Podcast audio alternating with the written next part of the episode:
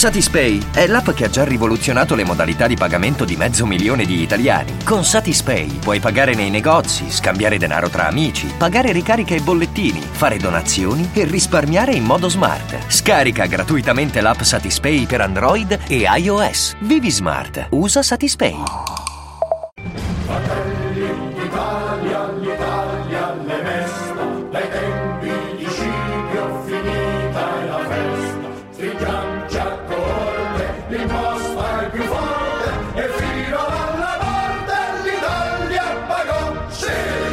Conti della belva. Di Carlo Alberto Carnevale Maffè, Oscar Giannino, Mario Seminerio e Renato Cifarelli. Hanno fatto ultimamente tante cose, per esempio hanno fatto il bilancio dello Stato si parla da un po' di recessione, ha ridotto gli orari di lavoro cercando di frenare la disoccupazione e vai.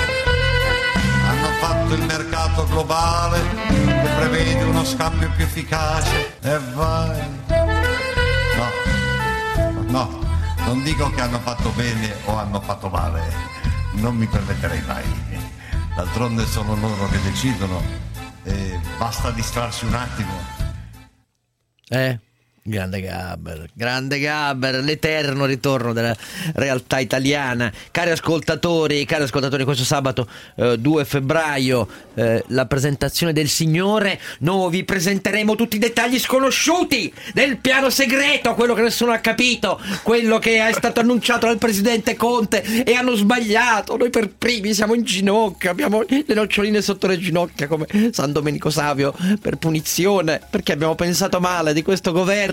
È vero, ragazzi, è vero. Sabotatore, sei un sabotatore, Il governo ha le carte in mano. Dovete crederci. Credere, no, quello era un altro. Obbedi- no, non era così. Dovete crederci. Cioè, comunque almeno combattete. La crescita sarà Bellissima, sarà be- bellissima, sarà un anno bellissimo. Sarà incredibile, ha detto Conte. E noi, noi lo prendiamo alla lettera. Perché? Infatti, non ci crede nessuno. Questo è l'inizio della trasmissione, che però è per Non è ridere. vero, loro sono Ecco. per la decrescita felice. Non è vero, basta. Sono per la felice. Verrai deferito al E è tribunale. per quello. Al tribunale per la difesa del regime. Dai, forza. Il popolo è in festa. Eh sì, il popolo è in festa, nel senso che avremo un Il popolo è ospite. infestato. No, nel senso che avremo un ospite. No, vabbè.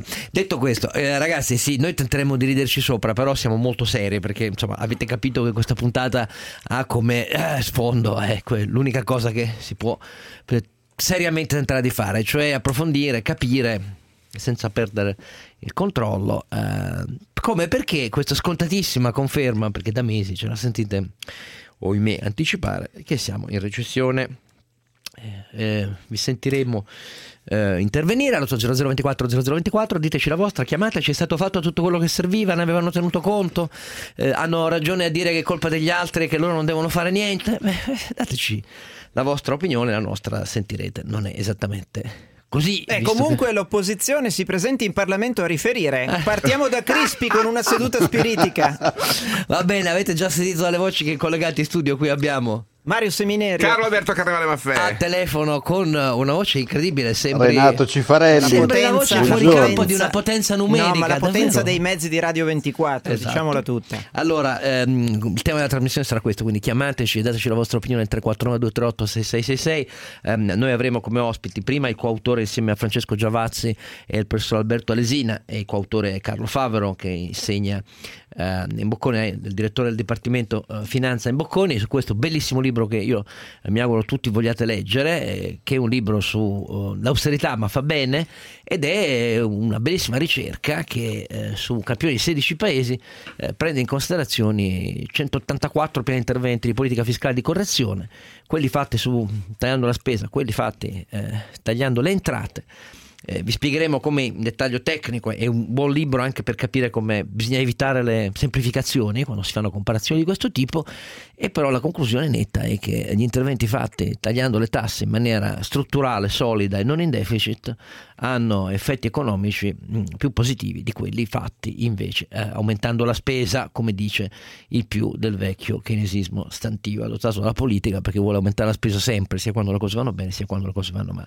Questo sarà nella prima parte, appena giornale delle 10, dopodiché faremo un blocco che sullo sfondo tiene la questione, ma tutto ciò che miracolosamente deve avvenire per applicare adesso eh, reddito di cittadinanza nella pubblica amministrazione, 5 giorni per esaminare i titoli di chi, di chi chiede eh, il beneficio, ehm, i, i, portali digitali in cui tutti i protagonisti sia delle politiche di assistenza del canale povertà sia di quelle del canale occupabilità parlano tra loro, si scambiano i dati, tutte le imprese eh, parlano con loro per dare i dati immediati per le proposte di occupabilità, tutto questo è compatibile in qualche modo con quello che abbiamo visto fino a questo momento dei tempi organizzativi, delle procedure eh, del digitale che c'è nella pubblica amministrazione italiana. Ecco, avremo un ospite con cui ehm, tenteremo di mettere nell'angolo perché la nostra impressione, non per fare i pessimisti, è che forse eh, in un film di fantascienza, ma in cuore della realtà, eh, ci pare molto difficile. Oltre a tutto questo, e prima di entrare ovviamente con Mario eh, nel mm, suo angolo eh, dell'ottimismo eh, fondamentale,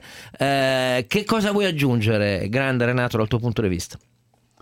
Ah, io avevo due cose da aggiungere. Allora, una è che non so se i nostri ascoltatori leggono sole 24 ore, leggeranno che il gas che c'è nell'Adriatico se lo ciuccerà tutto la Croazia perché si stanno attrezzando per aumentare le trivelle. Ce lo venderanno, che problema mentre noi, le abbiamo, noi, mentre noi le abbiamo fermate e siccome i giacimenti di gas hanno questa cattiva abitudine di non fermarsi ai confini nazionali ma si Ah, guarda, guarda. espandono, è evidente che come dice Jacopo Giliberto è un po' come la granita, il primo che ciuccia fino in fondo se l'è presa. Grande Jacopo. La seconda, la seconda cosa è che volevo eh, fare un esempio classico di quello che noi diciamo sempre. Cioè noi diciamo sempre che l'economia è basata sulle aspettative.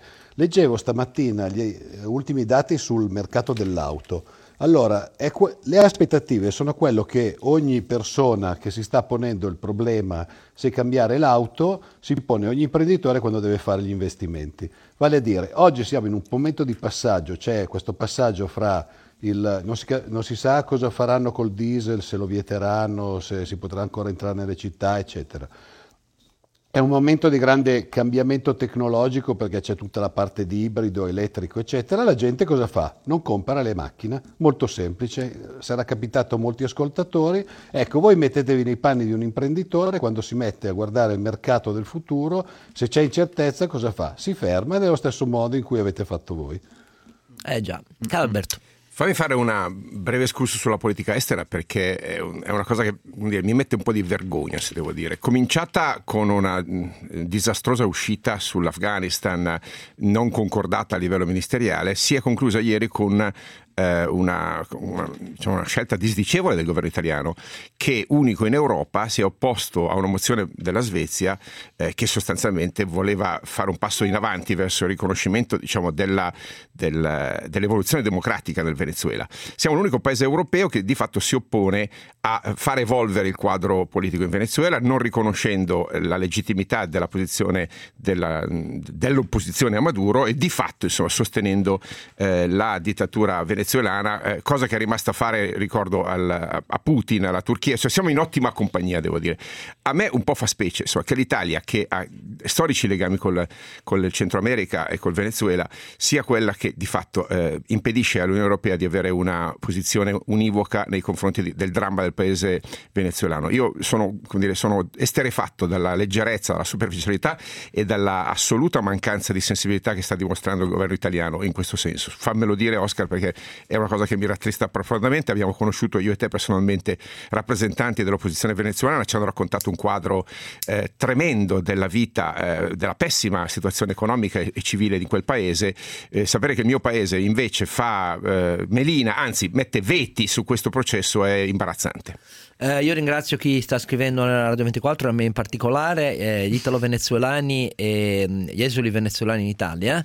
E eh, continuate a scrivermi sia all'indirizzo radio24 l'altro sia il mio personale o giannino.yahoo.com perché io intendo fare una serie di puntate di approfondimento eh, dedicate all'illustrazione di che cosa davvero sta succedendo in Venezuela, perché poi i giornali italiani riducono il tutto a eh, Maduro no, oppure lei è stata la CIA a non volere Maduro, ma invece ciò che manca in Italia è una descrizione nei dettagli, nei particolari eh, del venir meno delle reti distributive, del cibo, dei farmaci, del fatto che negli ospedali non è più utile, è possibile andare a curarsi perché appunto eh, manca le cose fondamentali. Ci c'è una comunità italiana importantissima in Venezuela, non manchiamo di rispetto neanche a loro. Ehm, per favore, eh, caro governo e care autorità italiane, scrivetemi perché organizziamo le vostre testimonianze, le mandiamo in radio perché mi sembra una questione fondamentale per i legami, l'importanza e il successo che tanti italiani hanno portato in Venezuela, ma hanno avuto anche dal Venezuela. Noi dobbiamo mobilitarci e informare più di quanto non facciano ehm, altri. E adesso una pausa e torniamo.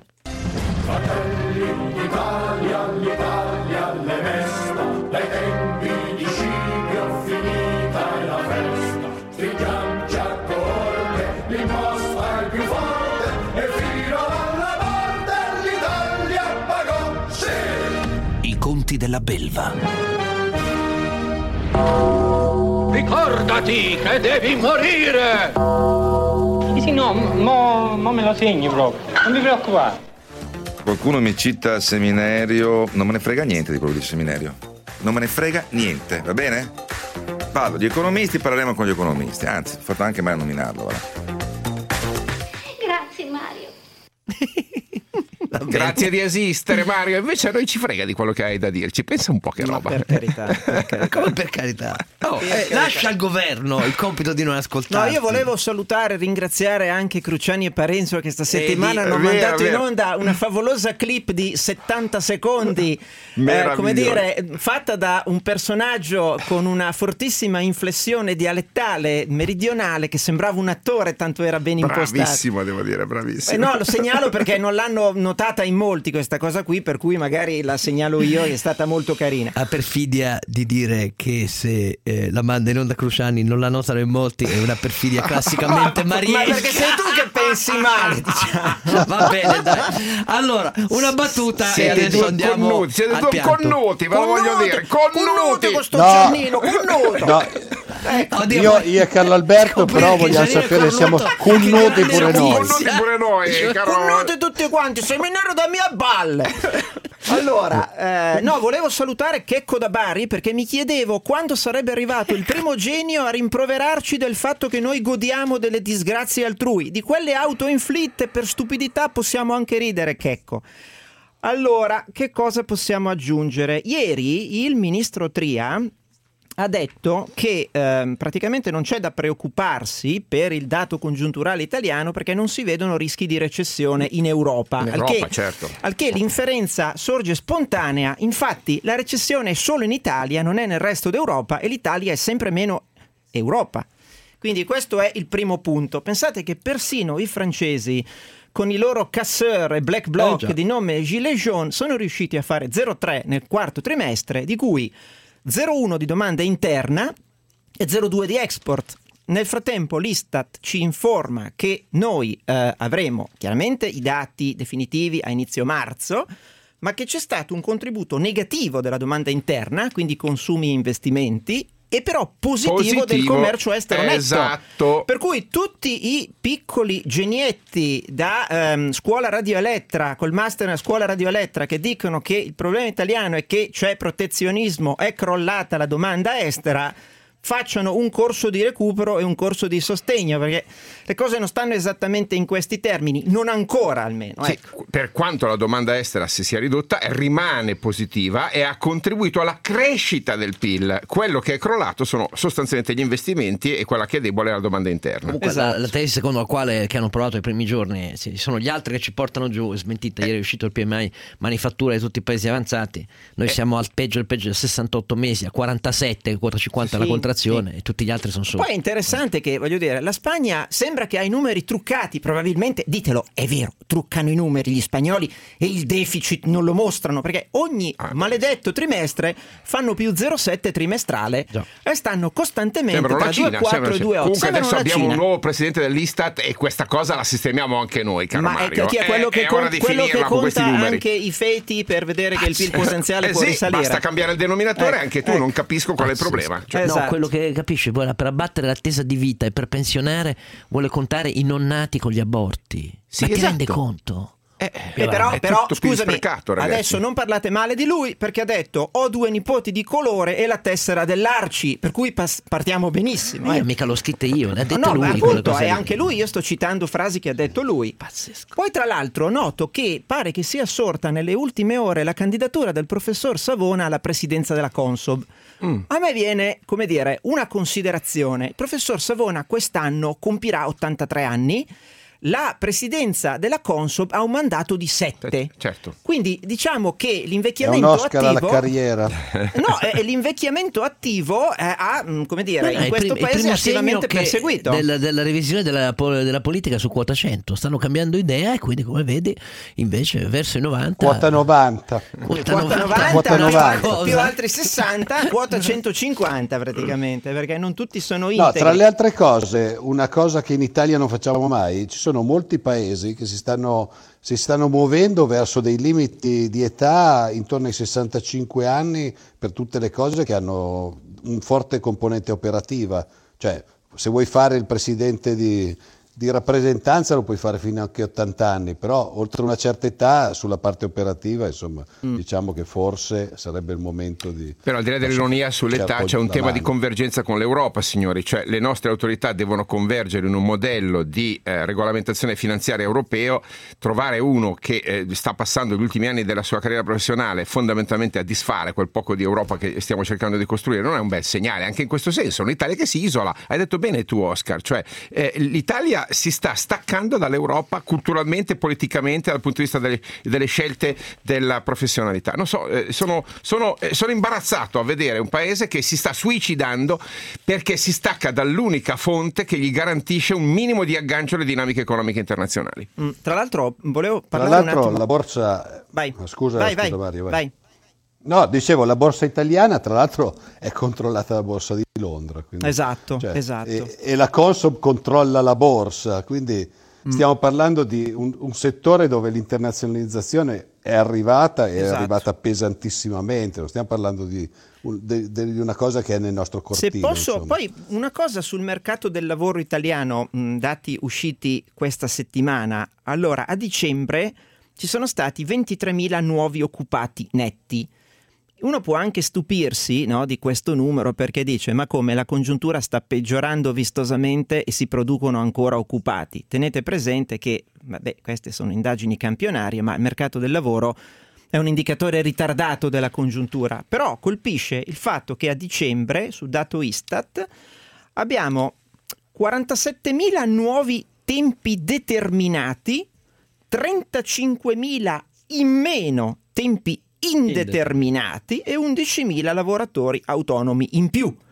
Quindi io non so, non andrò a impiccarmi, a differenza di qualche piccolo scienziato, sul dato mensile, perché i dati mensili sono sempre rumorosi. Però ho l'impressione che sto decreto dignità, come dire, dopo la spinta enorme del mese di novembre a stabilizzare le persone che servono realmente in azienda, altro non stia producendo, però vedremo nei prossimi mesi. Se estendiamo la visione all'anno, 12 mesi l'Italia ha perso 88.000 occupati Esatto, permanenti e certo. ha guadagnato No, no, chiaro. 257.000 occupati a termine. E direi che questo è un segnale un po' più robusto, no, Invece, invece la, la- la survey di, di Market, quella dell'indice dei direttori acquisti delle imprese manifatturiere che è uscita malissimo, come sapete, contrazione anche su tutti i sottoindici, nella parte relativa all'occupazione, perché il sottoindice di occupazione a sua volta in contrazione, indica che a gennaio 2019, per la prima volta da quattro anni, le imprese manifatturiere hanno ridotto gli organici non sostituendo i lavoratori dimissionari o pensionati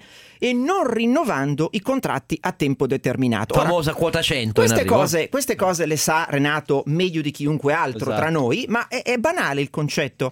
In questa congiuntura avversa, le imprese avranno un grosso aiuto a snellire gli organici e questo aiuto ha esattamente due eh, provenienze. Il primo è la quota 100 con alcuni, come dire, pensionamenti di anzianità, anche se poi magari alcuni di questi mh, lavoratori farebbero ancora molto comodo all'azienda e quindi per l'azienda sarà un danno, e poi il mancato rinnovo dei tempi determinati. Per cui le aziende avranno la possibilità di snellire gli organici in caso di brusca frenata congiunturale in maniera assolutamente indolore.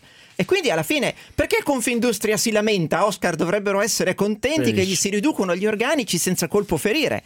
Noi comunque aspettiamo i tre nuovi occupati per ogni pensionato Eh. perché siamo molto curiosi di questa cosa. Poi voglio dire un'ultima cosa, visto che alla fine ci sono dei fattoidi e delle notiziole che sono molto interessanti. All'Italia. All'Italia stiamo aspettando con fiducia che si profili all'orizzonte questo acquirente. Per adesso l'unica certezza è che il piano industriale di FS verrà ulteriormente rinviato di un mese e oltre, però i dati di semestre praticamente indicano che ehm, nel secondo semestre del 2018, guardando la cassa di Alitalia, è stata bruciata liquidità per circa 250 milioni. I conti sono fatti immediatamente, sono inconfutabili ed incontrovertibili. Per cui, mentre voi fate il trenino e vi entusiasmate perché all'Italia aumenta il fatturato, Ricordate che l'aumento del fatturato è l'ultima argomentazione di coloro che sono prossimi a fallire di solito, eh, e però c'è questo cash burn che è abbastanza impressionante. Quindi non basta dire che l'EBITDA, il margine operativo lordo, si è dimezzato il rosso, perché tanto il bilancio civilistico chiuderà con un rosso intorno ai 400 anche nel 2018. La cassa sta venendo bruciata e con questo passo eh, a settembre-ottobre non ce n'è più di questo mega prestito ponte che è prededucibile, quindi l'acquirente deve rimborsarlo prima di ogni altro investimento. Quindi io se fossi in voi, non ditemi che io godo delle disgrazie No, altrui, però- io vi ribadisco che io mi diverto, si fa per dire perché sono un contribuente di questo paese, mi diverto degli esiti ampiamente prevedibili della stupidità altrui. Io segnalo su questo tema per chi volesse avere conferma eh, della eh, lettura che ha appena fatto, degli ultimi dati che ci sono noti, sempre a spizzichi e bocconi, eh, finché c'è l'amministrazione commissariale dell'andamento di Alitalia, che oggi su Sole 24 ore c'è un'analisi esattamente sui flussi di cassa e sullo stato patrimoniale eh, di Alitalia eh, incrociata con quelli eh, di Ferrovie dello Stato. Voglio solo leggervi la conclusione. I cash flow addizionali necessari a Ferrovie per il suo piano eventuale di investimenti in Alitalia dovranno quindi arrivare in varie forme solo da una fonte, cioè dallo Stato, o da una riduzione dei piani di investimento di Ferrovie, o da un aumento delle tariffe per i servizi al mercato, o da tutte e tre. La strada del debito è preclusa, infatti, perché il debito finanziario netto di ferrovie, escludendo ANAS, i crediti verso il MEF, è circa quattro volte già l'EBITA e non può aumentare, tenuto anche conto del margine lordo di ferrovie, senza mettere a repentaglio il rating stesso di ferrovie. Quindi, conclusione, che siano meno servizi, più tasse in futuro o tariffe più, tasse, più alte oggi, O tutte e tre le cose insieme. sarà solo il cittadino a pagare per l'Italia. Più che un coniglio dal cilindro di Toninelli è uscita una patagana, scrive Alessandro Penati. Eh, e che volete farci? Eh, speriamo che sia una pantegana tricolore almeno. eh? Non lo so, in natura non Ma mi tra pare le che sia altre dato. cose, capisco che per eh, l'uomo della strada è abbastanza difficile, ma molto spesso aumentare il fatturato vuol dire aumentare il circolante e quindi aumentare la necessità di cassa. Quindi non è che sia sempre una bella idea quella di aumentare il fatturato. Oppure ammazzare i fornitori. Sì, anziché, oppure non anziché- paghi i anziché fornitori. ampliare il eh. circolante, ammazzare i fornitori. A me tocca dire naturalmente Sì, ma che sai, siccome lì il- comprano gasolo, cioè il cherosene principalmente, Eh, da quanto ne so, il cherosene, L'Eni che ha avuto Da ordine da lei- quanto ne so, ultimamente il cherosene lo vogliono cash per fare il pieno quelli dell'Alitalia. Eh, però sai, se è, pubblico, se è pubblico, lo Stato gli ha detto di buona mettere di fare parola. buono. Sì, esatto. esatto. Sì, Comunque- beh, c'è, c'è da dire una cosa, che il disastro dell'Italia non è cominciato con questo governo Eh, stavo dicendo e non è nemmeno l'unico perché c'è ancora un, pi- un altro piccolo disastro annunciato che si chiama rete eh, unica delle telecomunicazioni che sembra essere arrivata una svolta caro Oscar, finalmente eh, Open Fiber e Team sembrano seduti a un tavolo, non ho capito bene per discutere Ve- che ve- cosa. vediamo. Eh, vediamo, Vediamo. perché è, è- è una, è- è lì, come dire, l'incrocio fra politica, eh, azionisti che litigano e un'autorità che prende una posizione un po' pilatesca. Devo dire che eh, richiede da parte nostra una grande Mi attenzione. fai dire una cosa al volo Prego. prima di qualsivoglia pausa? Allora, caro ascoltatore 809, eh, sull'occupazione, se non ricordo male, voi sostenevate che ci sarebbe stata una riduzione. Mi pare che questo non si è verificato. Ti pare male? Perché da gennaio ad oggi si sono persi quanto? 70.000 posti, 75.000 posti. Quindi ti pare veramente male? Ti suggerirei di documentarti, magari ascoltando più attentamente quello che diciamo e quello che scrive il Sole, e dopodiché puoi commentare con cognizione di causa. Ok, torniamo tra pochissimo. L'Italia, l'Italia le mesta, dai tempi di Scipio finita è la festa. Stringiamoci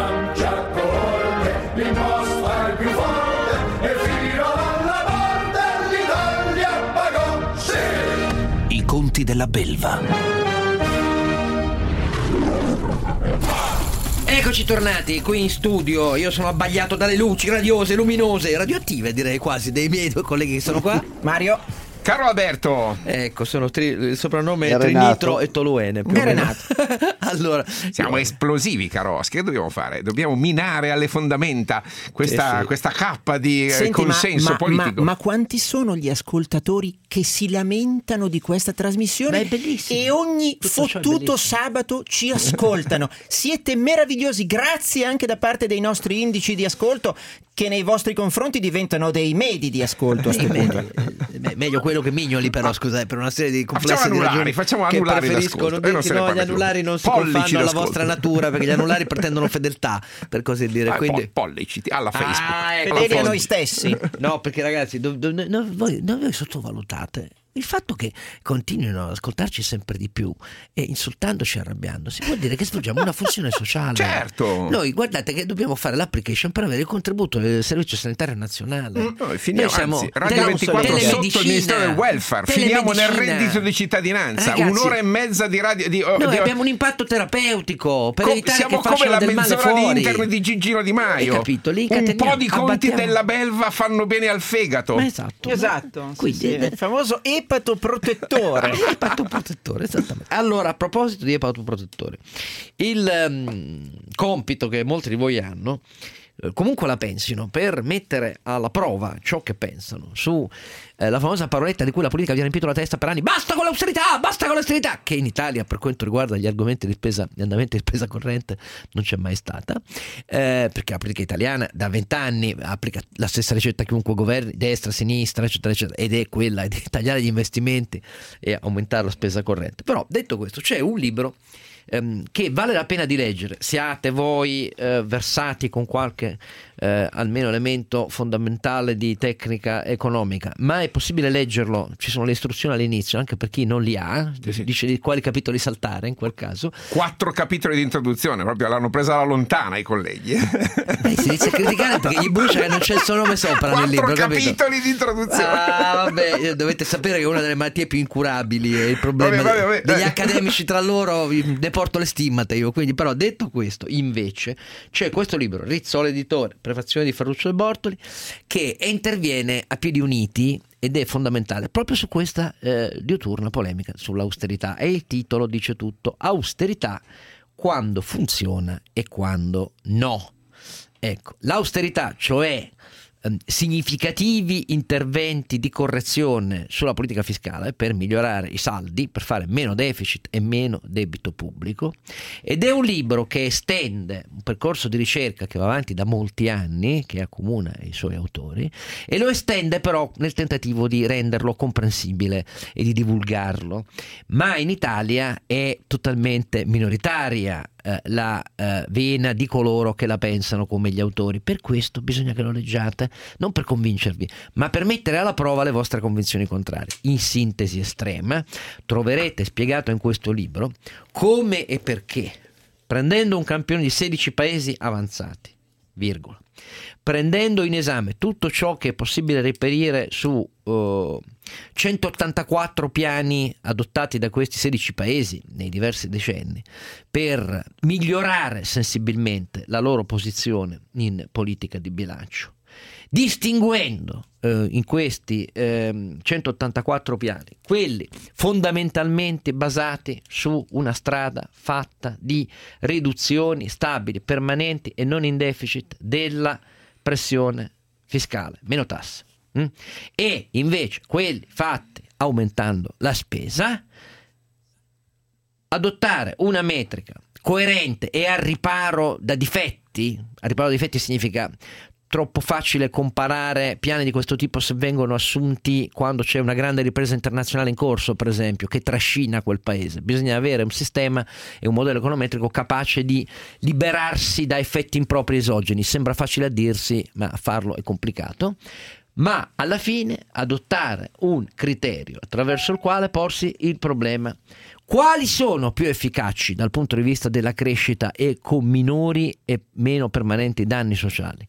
I piani di intervento basati su più spesa pubblica, come ci dicono tanti, la maggioranza degli accademici, dei politici, tutti, eccetera, o quelli con meno tasse, quando nella letteratura negli anni precedenti, ricerche come quelle di Reinhard Rogoff, eccetera, eccetera, sono emerse tutti a dire avete sbagliato, è una coglionata, è una cazzata, non dite cretinate, è ovvio che la spesa è l'unica con i moltiplicatori alti, c'è anche un capitolo su come si calcolano i moltiplicatori che dimostra quanto ampio sia il dissenso e perché in termini tecnico in tutta la comunità dei professori in cattedra. Ma detto tutto questo, la conclusione del libro è, signori, l'evidenza che siamo in grado di proporvi è che i piani fatti tagliando le tasse rispetto a quelli fatti aumentando la spesa sono più efficaci e meno dannosi perché hanno una caratteristica influenzano le aspettative e l'offerta in maniera molto più efficace per alzare il PIL potenziale.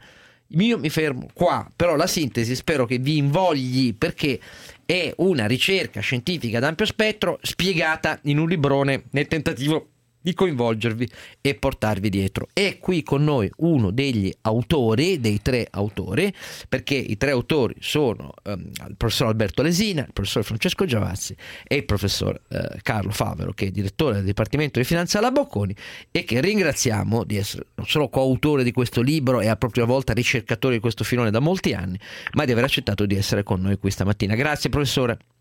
Buongiorno a tutti. Germino, lei mi ha già fatto saltare sulla sedia tre volte. Eh? Oddio, ho detto cazzate. Le, le eh, sì, Oscar, hai parlato di aumento della spesa quando il problema è il taglio della spesa. Comunque, sì, una... grazie. certo, ma no, perché ovviamente... quando sento aumento della spesa, sai, io ho un, una specie di eh, brivido nella schiena. Carlo ha, ha, lavorato in realtà sulla comparazione sì, tra sì. il taglio delle tasse, quindi la linea, diciamo così, eh, scusa, il taglio de- della spesa, vedi che mi stai confondendo, e l'aumento delle tasse. Vedi che quindi due opzioni di, di autorità. Presto un che... caffè, presto. No, no. Quindi, eh, Carlo, eh, facciamo così: ricostruiamo bene queste due linee perché c'è stato appunto un po' di, di equivoco. La linea di un'austerità basata sul taglio della spesa, quindi sulla riduzione del perimetro dello Stato, e quella sull'aumento delle tasse, cioè sull'espansione del perimetro dello Stato. Voi avete comparato storicamente per un periodo, un orizzonte di alcuni anni, queste, eh, queste politiche di, di, tutto, di tutti i paesi occidentali e avete chiaramente delineato. Io ho proprio in mente la figura 1.1 che è bellissima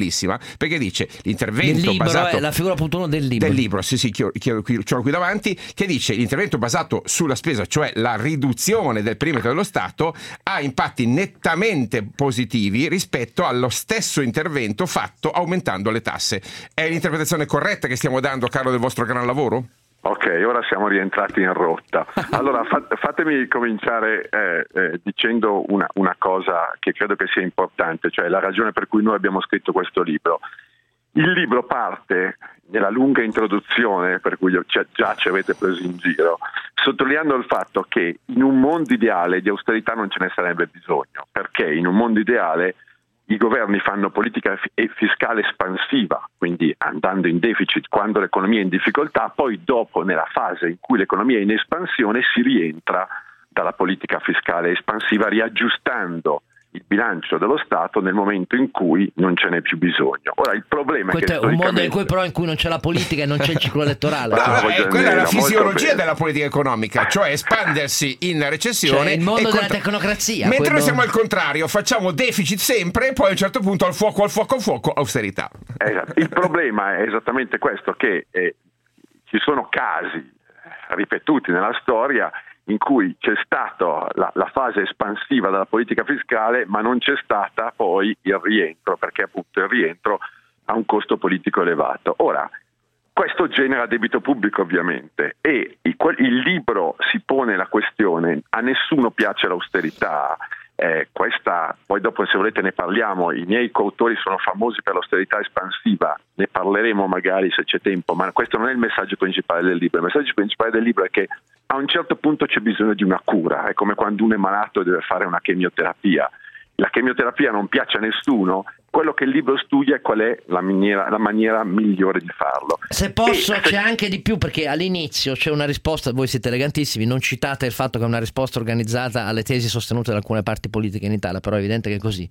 C'è anche la risposta alla domanda preventiva, cioè quelli che dicono non c'è affatto bisogno di una cura perché si può fare debito a iosa, basta tornare come negli anni 70 e 80, basta fare repressione finanziaria, la- riobbligare la Banca d'Italia a comprare il debito, magari nazionalizzare le banche così danno una mano anche loro, mettere i vincoli di capitale, questo già non lo dicono ma è ovvio che è implicito, e dopodiché possiamo andare veleggiando eh, con tutto il debito che vogliamo alla giapponese. E invece è, è Vabbè, utile non appartiene alla letteratura utile- fantasy no, questo è- libro, è- dai Oscar, cioè non è che si dedica a commentare chi ci- no, è utile dire a chi ci ascolta che non è eh, come No, voi in eh, già da- la scelta del titolo, trova una, austerità, no, che eh. trova una risposta anche a questo che trova una risposta preventiva a questo spiegando no quello che sentite dire se si fa così significa tutta una serie di cose cioè che vi beccate due tasse che non dichiarano esattamente la tassa dell'inflazione e la tassa del fiscal drag che l'Italia ha già sperimentato però pare che gli italiani professor Favero se lo siano dimenticati che vuole che le dica E questo è un- è- è un punto importante. Eh, Noi ovviamente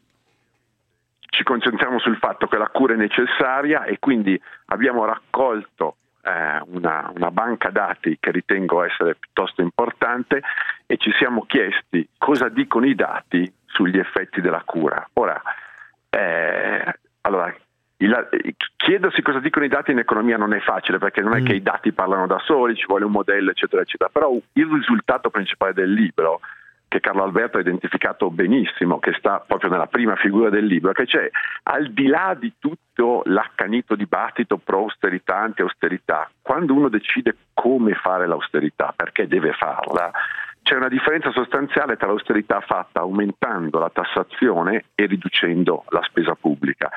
Nessuna delle due ha effetti sistematicamente positivi, cioè l'austerità espansiva nei 170 casi che noi abbiamo eh, analizzato sarà accaduta in una decina di casi, quindi c'è questa possibilità, ma è una possibilità remota. è remota, In effetti la esatto, curva della cura basata sulla riduzione della spesa è comunque, come dire, sotto il livello di galleggiamento, se posso dire Carlo. eh. Quindi non è che l'austerità in sé fa bene, diciamo che fa meno male di un'austerità applicata con l'aumento delle tasse.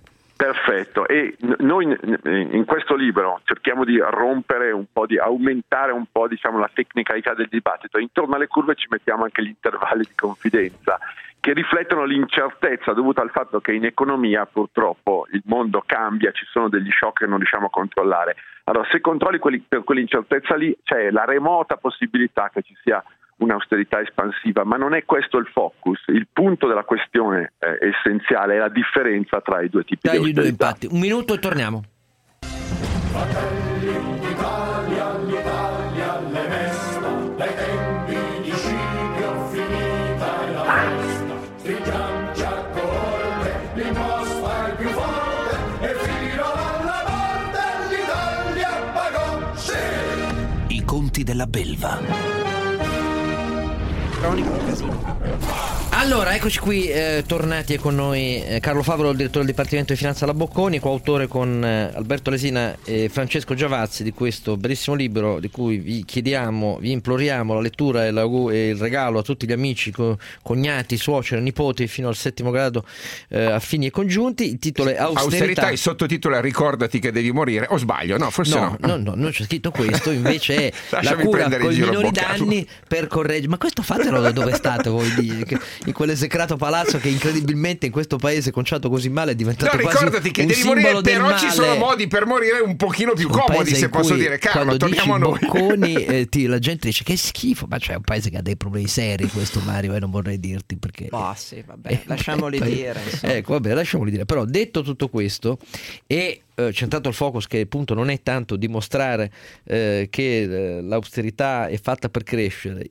Sarebbe bello un mondo in cui non ci fossero i politici costretti eh, poi che costringano ad adottare le cure. Però tra le due vie delle cure, cioè quella sulla spesa e quella sulle tasse, qui i dati sembrano dire, secondo questo eh, bel libro, che ce n'è una che fa meno danni e meno problemi di altri. Però c'è anche una questione che nel libro si affronta, perché il politico fuori dai denti ti dice, sentite cari Carlo Alberto, Mario, eh, Favero, Giavazzi e compagnia mh, fischiante sui media, eh, io comunque quello che dite voi non lo faccio perché io eh, se tocco la spesa le elezioni le perdo. Perché siccome io faccio un altro mestiere non riempio i libri di equazioni e non elaboro modelli econometrici a me interessa le elezioni vincerle. Allora c'è un bel capitoletto che dice eh, affrontiamo questa questione e andiamo a vedere se è proprio vero che chi segue la strada che secondo i dati provoca meno danni ehm, poi le elezioni le perde. Le perde sempre, professor Favaro? Allora, eh, lì il- il- ovviamente dei tre l'esperto di questo campo è Alberto Alesina, ma il, il capitolo secondo me è interessante perché dimostra che quando si va a vedere ex post quello che, che succede quando vengono fatte delle politiche di austerità secondo eh, diciamo, quella che noi riteniamo essere la maniera migliore di farli, cosa succede nell'outcome elettorale successivo e non è, questo è un altro mito che si sfatta, cioè chi fa l'austerità fatta bene poi alla fine non paga eh, dal punto di vista elettorale, cioè può continuare a vincere, a vincere le, le elezioni.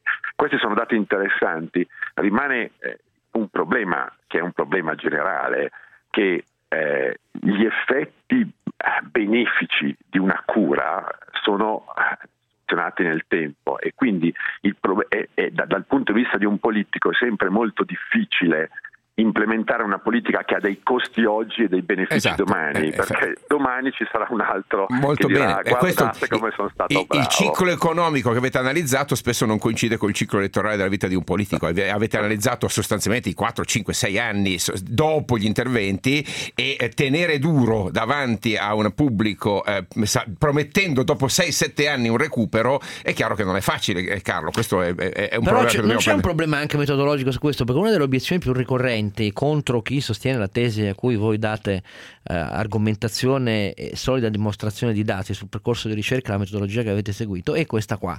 Eh, e beh, sembra facile, ma nella realtà quando si vanno a catalogare eh, gli interventi sulla politica fiscale, distinguendoli appunto quelli eh, per via di tasse e per via di spesa, lo si fa prendendo di solito per buoni gli annunci all'inizio del ciclo pluriennale di queste manovre. Sono tutte manovre che poi spessissimo si annacquano, prendono tutt'altra forma e quindi facile sulla carta, però di fatto eh, sulla carta si prendono degli errori eh, di fron- che di fronte ai quali poi ehm, si inficia eh, l'effetto finale della comparazione eh, e quindi anche del risultato che poi eh, si afferma. Quanto è vera questa obiezione? Bravo Oscar, ti stai riscattando da un inizio un po' stentato. Molto stentato. No, inizia, è, è inizia la fuori, bocciatura. tu gli parli di tasse, Oscar va fuori di melone, quindi per Esatto. forza. cioè- Allora, eh, questo, questo che fai è un punto veramente importante, cioè il fatto è questo, che la politica fiscale avviene, c'è una differenza sostanziale eh, tra la politica fiscale e la politica monetaria, che la politica fiscale avviene con decisioni che vengono prese una volta l'anno e basate su pi- piani pluriennali. no? Se uno guarda il famoso DEF o NADEF, eh, ci sono indicazioni non solo della fiscale implementata nell'anno, ma di un eh, orizzonte a tre anni. E poi dopo eh, il punto importante è che quando uno va a vedere l'anno successivo quante delle promesse sono state mantenute, c'è sempre una deviazione. Allora, una delle cose che noi abbiamo fatto è tenere conto di questo fatto, di tenere conto di questa struttura piani pluriennali e di tenere conto di quanto è importante è che questi piani abbiano una caratteristica di persistenza, nel senso che vi faccio il classico esempio, è quando una politica fiscale viene condotta con un condono fiscale, quello è un classico caso di, polit- di un aggiustamento che è temporaneo, perché io so già che oggi c'è l'aggiustamento, ma domani, siccome il condono vale un anno solo, l'effetto scomparirà.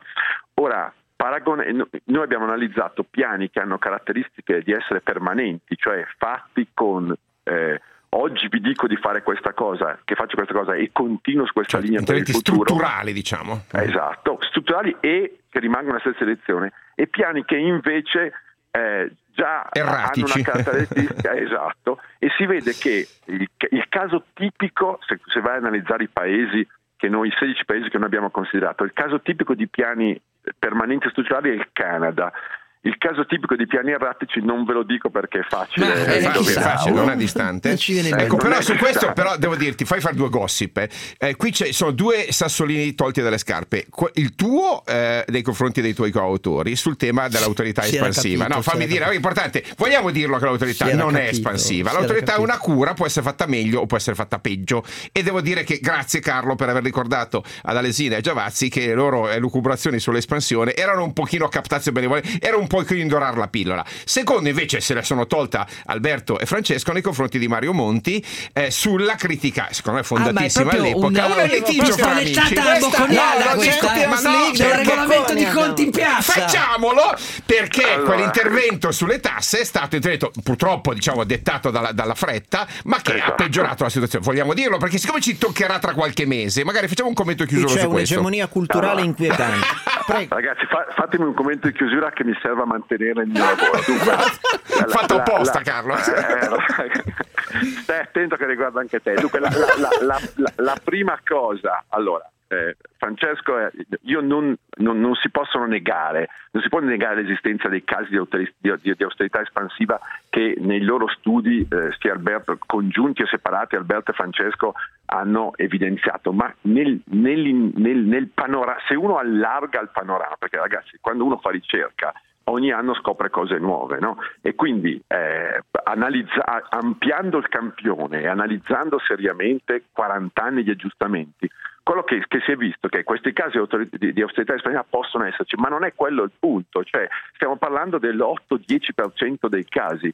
Il- la- la- la- se uno vuole focalizzarsi seriamente sulla questione della- dell'austerità, quello che deve chiedersi è eh, come si fa a far meno danni, perché è Bravo, evidente che c'è un costo da pagare per Benissimo, l'austerità. e parliamo quindi di meno danni, non di La espansione, riduzione del perché è danno, importante diciamo. dirlo, è onestà intellettuale. Fra- eh, Carlo, onestamente, è un tema di onestà intellettuale. Poi, ragazzi, noi abbiamo fatto un lavoro, abbiamo messo i nostri dati su un, su un database, perché tutte le nostre con- conclusioni dipendono dai modelli che utilizziamo e, e- e dai dati che utilizziamo. Vogliamo essere trasparenti. Chiunque può andare a prendere quei dati, specificare il suo modello e, ved- e vedere cosa succede con, con quei dati. Quindi è importante dal punto di vista della trasparenza mettere i dati a disposizione. Quindi noi abbiamo messo 5 anni di lavoro a disposizione, c'è il nostro website su cui si possono scaricare i dati e la bellezza del libro secondo me è che uno può leggerlo, essere passivo oppure andare a- sul suo computer a ricostruirsi tutte le analisi che abbiamo fatto, tutti i grafici. Cosa che verrà ci sono, inflitta no? ai poveri studenti della Bocconi, lo ricordo giusto Già nel caso. fatto, già, già fatta. Eh, adesso fammi parlare del mio presidente. Sì. Eh, Lì, la- la- lì bisogna essere un po' attenti. Perché figurati, quando- parlando quando fa- cuius. Quando si fa, quando si fa, no, ma in generale quando si parla di politica fiscale, perché la situazione che si trovò di fronte il, il primo ministro Monti è una situazione di grande emergenza. Allora, in una situazione di grande emergenza non è mica facile fare dei tagli di spesa che richiedono tempo, organizzazione. Quindi, in una situazione di emergenza, pu- purtroppo uno è costretto a cercare di riportare il paese dall'orlo del baratro indietro e quindi eh, non è un E quindi di a volte, a volte la fretta Esatto. fa i gattini ciechi e l'austerità poco espansiva. Grazie Le- Carlo. leggete, leggete, abbiamo due ex nuovi disoccupati, voglio dire. Comunque, detto tutto questo, grazie al professor Fabro, andiamo al giornale radio e poi torniamo.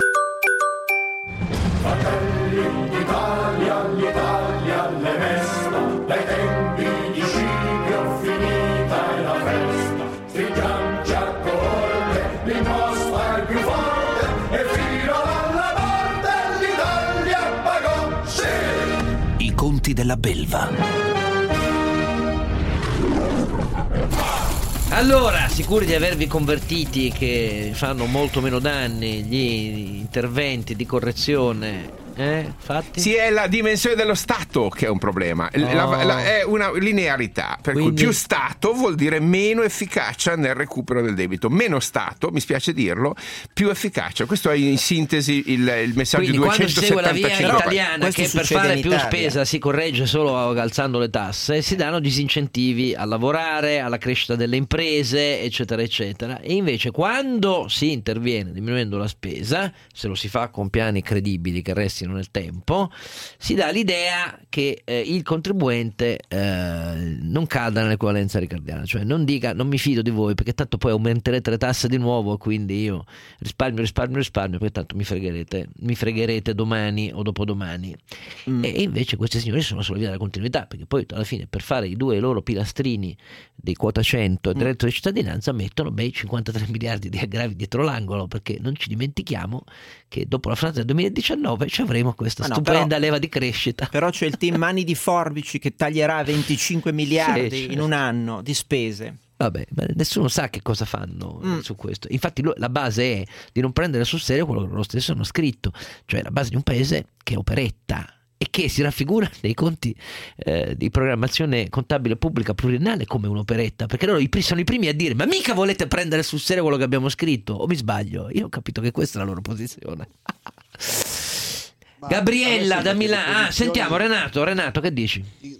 No, dicevo che a me sembra che le posizioni in questo momento più che altro siano fare degli annunci e poi fare è una cosa diversa, insomma. Eh, Cioè, sull'execution mi sembrano un po' scarsi. Però i 53 mettiamola miliardi così. di maggiori entrate le hanno messe loro eh, nel 2020-2021. Dopo il 2019, Ah che, beh, ma come sai, vediamo, parte molto tasse- male. Ah, sono buoni tutti.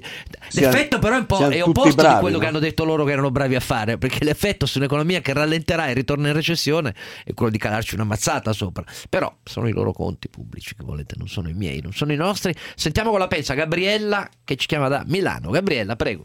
Buongiorno, dunque vorrei chiedere un parere a quel cluster di cervelli, non lo dico ironicamente, che ci allieta il sabato mattina e che avete in trasmissione, che siete.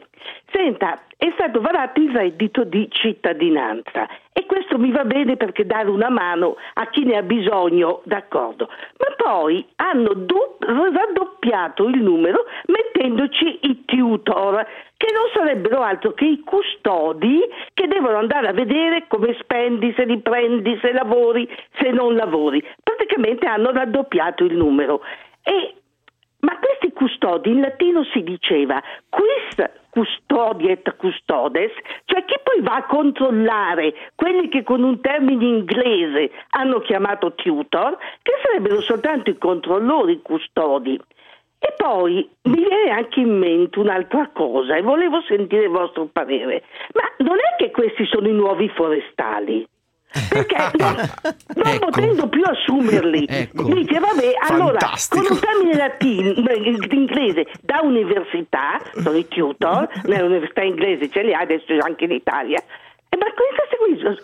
Allora, Domanda chiarissima, Gabriella. È tutto latino Bravissima, comunque, sì. Sia navigator che tutor. Naviga- assumeremo dei supervisor che controlleranno i navigator che a loro volta verificheranno i tutor e, e via così in un'infinita catena. non raddoppiamo la catena dei No, potenziali no, esatto. beneficiari che è di No, no, fatta esatto. di un milione più rotti. No, certo. Però comunque qualche, qualche è migliaio, dice sì, sì, sì, effettivamente è una domanda corretta anche perché il mercato del lavoro in realtà si basa già sull'intermediazione con già tecnologie Nuovi avanzate. forestali. Francamente, non si capisce come dobbiamo importare dal Mississippi un modello con le app che, che fra l'altro un motore di ricerca. Grazie, ce ne sono in giro da una ventina d'anni e funzionano egregiamente. Non si capisce perché deve fare lo Stato. Mm. Già. E allora, Silvano da Bergamo come la pensa invece? Sta Eccomi, spostando la sedia. Silvano, eccoci qua. Eccoci qua Silvano. Buongiorno a tutti. Allora, io sono un piccolo imprenditore. da- ehm, tempo fa purtroppo stavo quasi, quasi per chiudere perché non avevo lavoro. Grande forza, grande determinazione, andiamo avanti, siamo in due, eh, siamo in due. Andiamo avanti, buttiamoci, E ce l'avete fatta? Ce l'abbiamo fatta. Bravissimo. Con grande difficoltà. Il problema qual è? C'è bisogno di manodopera, ma la manodopera oggi a me costa tantissimo. Io mi domando, non tiro giù i porconi perché voglio essere educato. Posso dire porca putanga. Vabbè. Il governo non riesce a capire che uno più uno fa due, due più due fa quattro, ma sti cacchio di contributi, perché non li abbassa? Perché non li abbassa? Tutti abbiamo bisogno di manodopera, ma tanti ne abbiamo bisogno e non possiamo farlo. Ma se dobbiamo so- pagare quota 100, scusi, anche lei caro imprenditore Eh. bergamasco, lo ha capito che il governo vuole aumentarle i contributi per pagare i suoi amichetti che votano per il governo in quanto vogliono fare prepensionamento. È evide- cioè, questa è matematica, è Eh, ovvio che e il governo poi- sa fare Mi 2 faccia più 2, finire, dove il più 2 faccia va agli amici e il meno 2 vale ai Eh, suoi no. collaboratori, caro. Mi faccia finire, Eh. io sono dalle 5 da stamattina e finirò alle 10 alle 11. Domani sono qua ancora. Io non mi posso permettere di prendere un dipendente perché il lavoro è quello che è, nel senso il costo del mio lavoro, del mio prodotto, c'è tantissima concorrenza, ma non solo io, ma tanti, ma tanti. Vogliamo fare qualcosa? Io dico Conte, basta con le palle, tiriamo fuori i coglioni, aiutiamo le imprese, i piccoli imprenditori, diamoci da fare. Di Maio, hai rotto i maroni, basta.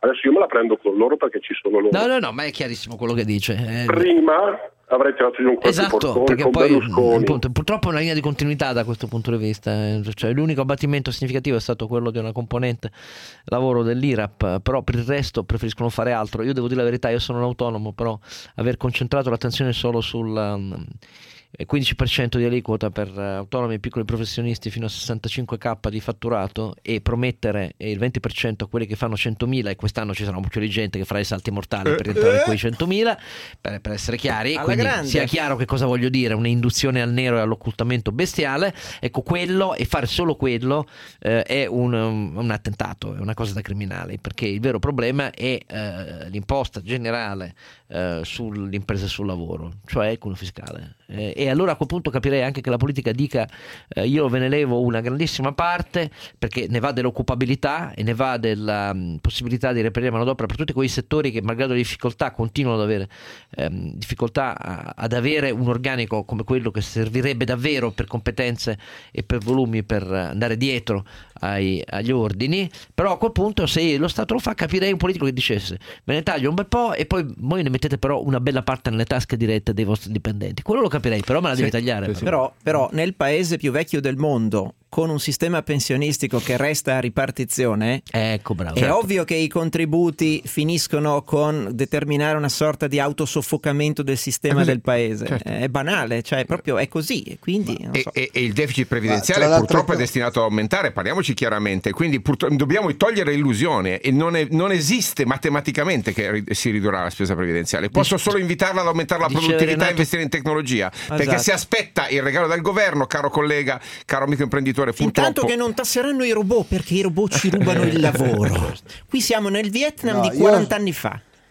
Vai. Vai, Io dicevo che sarei, sarei molto felice e secondo me il sistema sarebbe molto più efficiente Sì. se noi pass- abbassassimo un pezzo del, del cuneo fiscale e quel pezzo lì di cuneo fiscale lo buttassimo direttamente nei fondi pensione, cioè per fare una previdenza privata eh, migliore, anche perché i soldi del- dei fondi pensione rientrerebbero in circolo poi attraverso gli investimenti che i fondi pensione, non dimentichiamocelo, nella maggior parte degli, degli altri paesi sono una componente fortissima del- delle borsa de- e di tutti gli investimenti. Guarda, io Stato che- sogno il ritorno al eccetera. pieno sistema ehm, non solo contributivo, perché quello d'accordo, ci siamo arrivati troppo lentamente per- nella transizione da- con la riforma di in poi, ma a capitalizzazione, come era fino alla fine degli anni 60.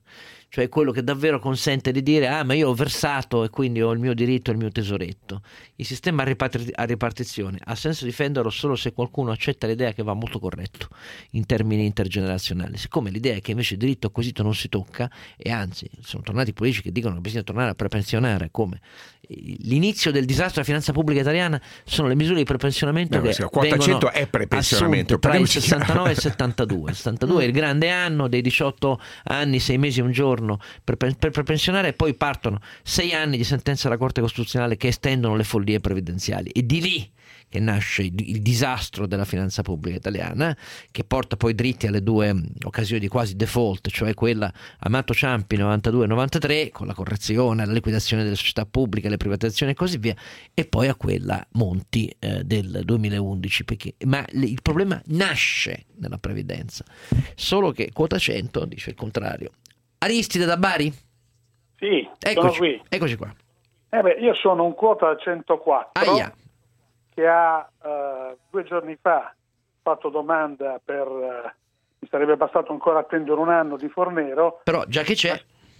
Già che, no, già che ci sono, è perché, e questo credo che bisogna renderlo chiaro anche agli altri ascoltatori, io sono scappato in quota 100 per difendere i vantaggi che la Fornero eh, prevedeva per i lavoratori che erano nelle mie condizioni, ovvero il fatto di poter, ho dovuto anticipare di un anno per avere la certezza di mantenere il meccanismo di calcolo retributivo, che come lei ricordava è una vecchia rendita che viene da- Eh dai sì. vecchi regimi. Sì.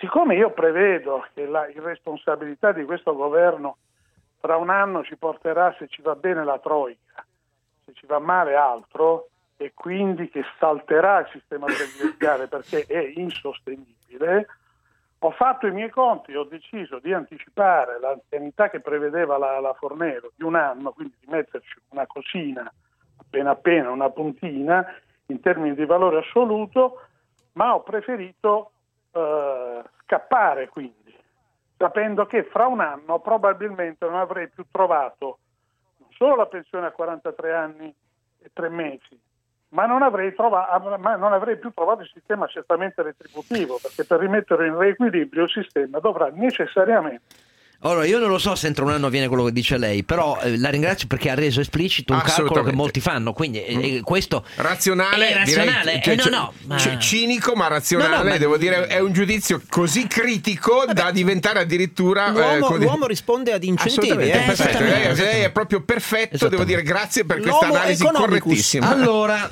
poiché eh, quota 100 ehm, i prepensionamenti, anche quota 100 vedrete, ma comunque al di là di questo, i prepensionamenti ehm, sono qualcosa che poi in automatico l'Inps riesce a fare molto meglio, ma tutto il blocco del reddito di cittadinanza col doppio canale della ehm, delle domande per la verifica sia dei requisiti multicausali eh, della povertà assoluta, che non sono solo il lavoro che manca, sia quelli invece del canale centri per l'impiego, ha bisogno di un enorme sforzo in tempi brevissimi, 5 giorni per l'esame dei titoli di legittimità. L'Inps ha già detto io non sono in grado di fare la verifica sulla giacenza dei conti correnti né sui titoli in risparmio amministrato, ma non, non è che non è in grado in 5 giorni, non ha proprio gli strumenti tecnici per farlo, quindi non ci saranno i controlli, ma al di là di questo, e poi le poste invece hanno già detto 10 minuti tutti hanno in 10 giorni, tutti hanno le card pronte Sì. alla, Tra l'altro della c'è, posta c'è stata una gara No, internazionale, lascia non so, chiedo, non so. Queste, queste particolari, Eh, la dettagli, concorrenza, sai, stato di diritto, le la poste, concorrenza. CDP.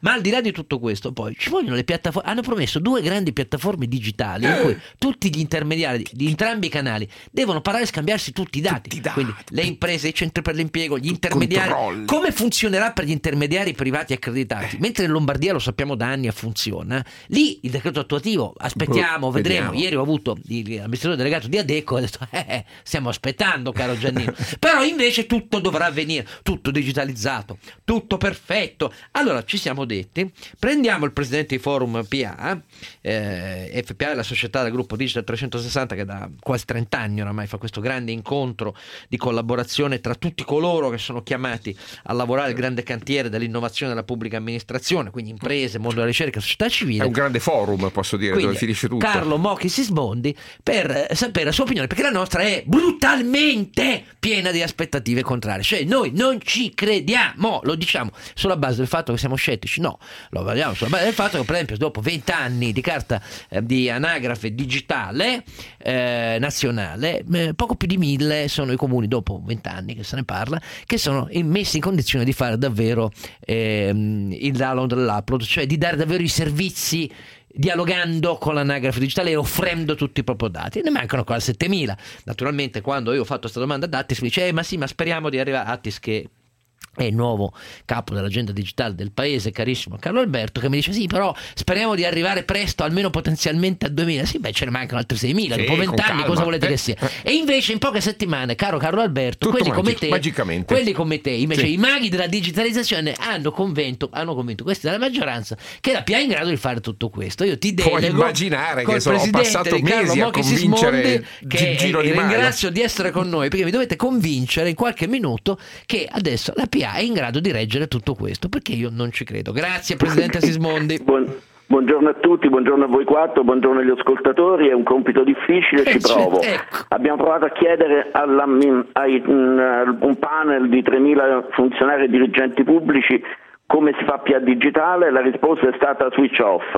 Cioè cerchiamo di non tenere un doppio canale, ehm, so che Carlo Alberto eh, questo lo dice un da mio vecchio tema, come è sai, un vecchio tema per cui mi dispiace di, di- di copiarla, però lo faccio con molto piacere, quindi che ci dicono vogliamo lo switch off, vogliamo finalmente non avere un doppio canale. Si può fare si può fare se, se lo accompagniamo, non si può fare con le norme, non è una cosa che si fa con le norme, è una cosa che si può fare se si mettono cassette degli attrezzi accanto ai dirigenti e ai funzionari pubblici, il che vuol dire accompagnarli con la formazione. Considerate che ancora adesso noi abbiamo 0,9 giornate di formazione, cioè meno di una giornata di formazione a persona contro le 6, 7, 8 degli- dei nostri paesi europei, quindi non si fa formazione, non si fa turnover, cioè abbiamo la pubblica amministrazione più vecchia d'Europa, non si fa, eh, assumiamo profili che sono normalmente utili per fare autorizzazioni, quindi profili giuridici, ma non certo per fare digitalizzazione. Quindi si può fare, non si può fare in pochi mesi, è impossibile immaginare che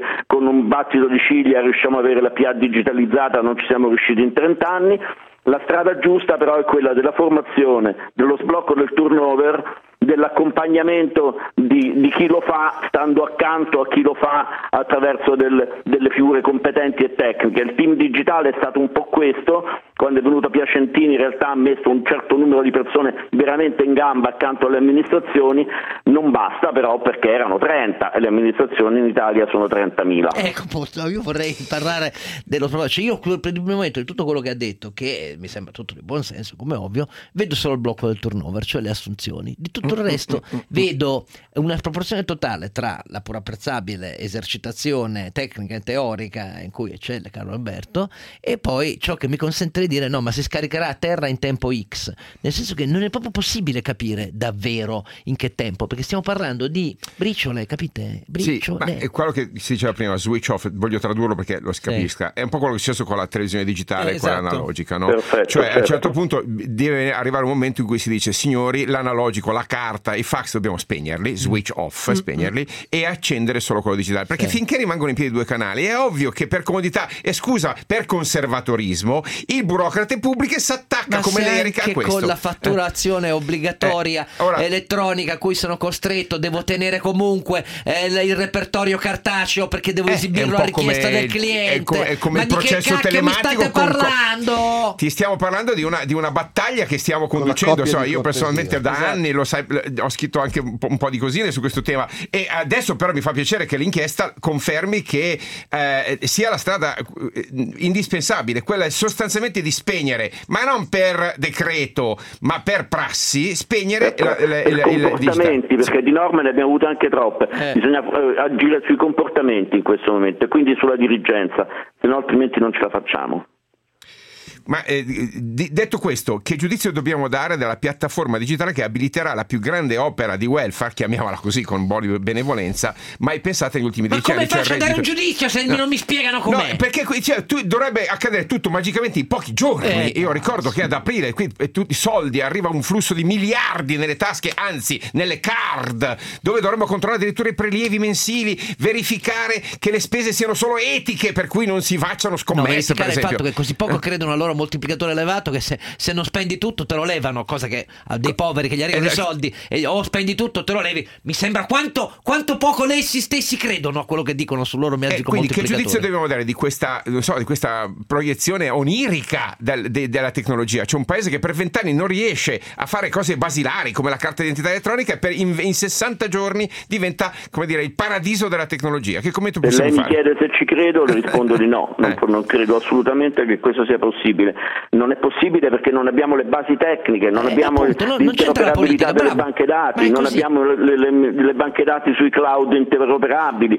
cioè su- sulla nuvola, cioè non le le abbiamo ancora, ognuno è seduto sopra i propri dati.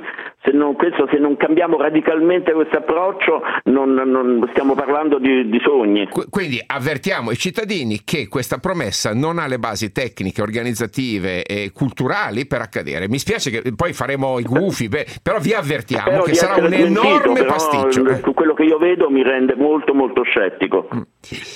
Oscar, sono depresso, quindi ti, ti Ma lascio la cosa parola. sei Cioè? Per forza! Ah, caro Alberto, oh, ci hai parlato tu con i vertici della PA per anni, eh? non No, mica c'è- mica parlato Eh, io. che, io che non vuoi che gli abbia detto? Gli ho detto adesso spegniamo i processi vecchi e accendiamo quelli nuovi, ma lo dico da boh, vent'anni Sì, ma circa. c'è un problema di processi. C'è un problema Dici? di processi. In che Alberto. senso? Il problema è che noi abbiamo sempre digitalizzato l'Italia facendo quello che facevamo sulla carta e Certo, automatizzando il PDF, come Allora, dico sempre io. appunto. abbiamo Esatto. preso i moduli Cioè- prefincati, stampati in posta e li abbiamo convertiti ipso facto in formato digitale. Compilare il modulo del formato digitale. Se una cosa stupida rimane fare stupida anche digitale, non Esatto. diventa Eh, intelligente bravo, perché è bravo, digitale. bravo Mochi Se tu vuoi fare innovazione e vuoi organizzare meglio e fare più produttività attraverso il digitale, devi completamente cambiare il processo Mm. facendolo diventare il fulcro digitale e quindi utilizzando il digitale per capire come funziona meglio un processo. Mi- sono d'accordo, ma Non bastava che lo Stato processi. affidasse a privati, come- perché sono Eh, bravissimi bravo. a farlo, questo processo... Vedi cioè- che torniamo alla prima parte della trasmissione. parte. Se lo Stato Cioè, vuole il espandere il suo perimetro Stato e di es- efficienza dello Stato. Questo Esatto, è il bastava che dicessero questo Carlo Favero e gli altri, cioè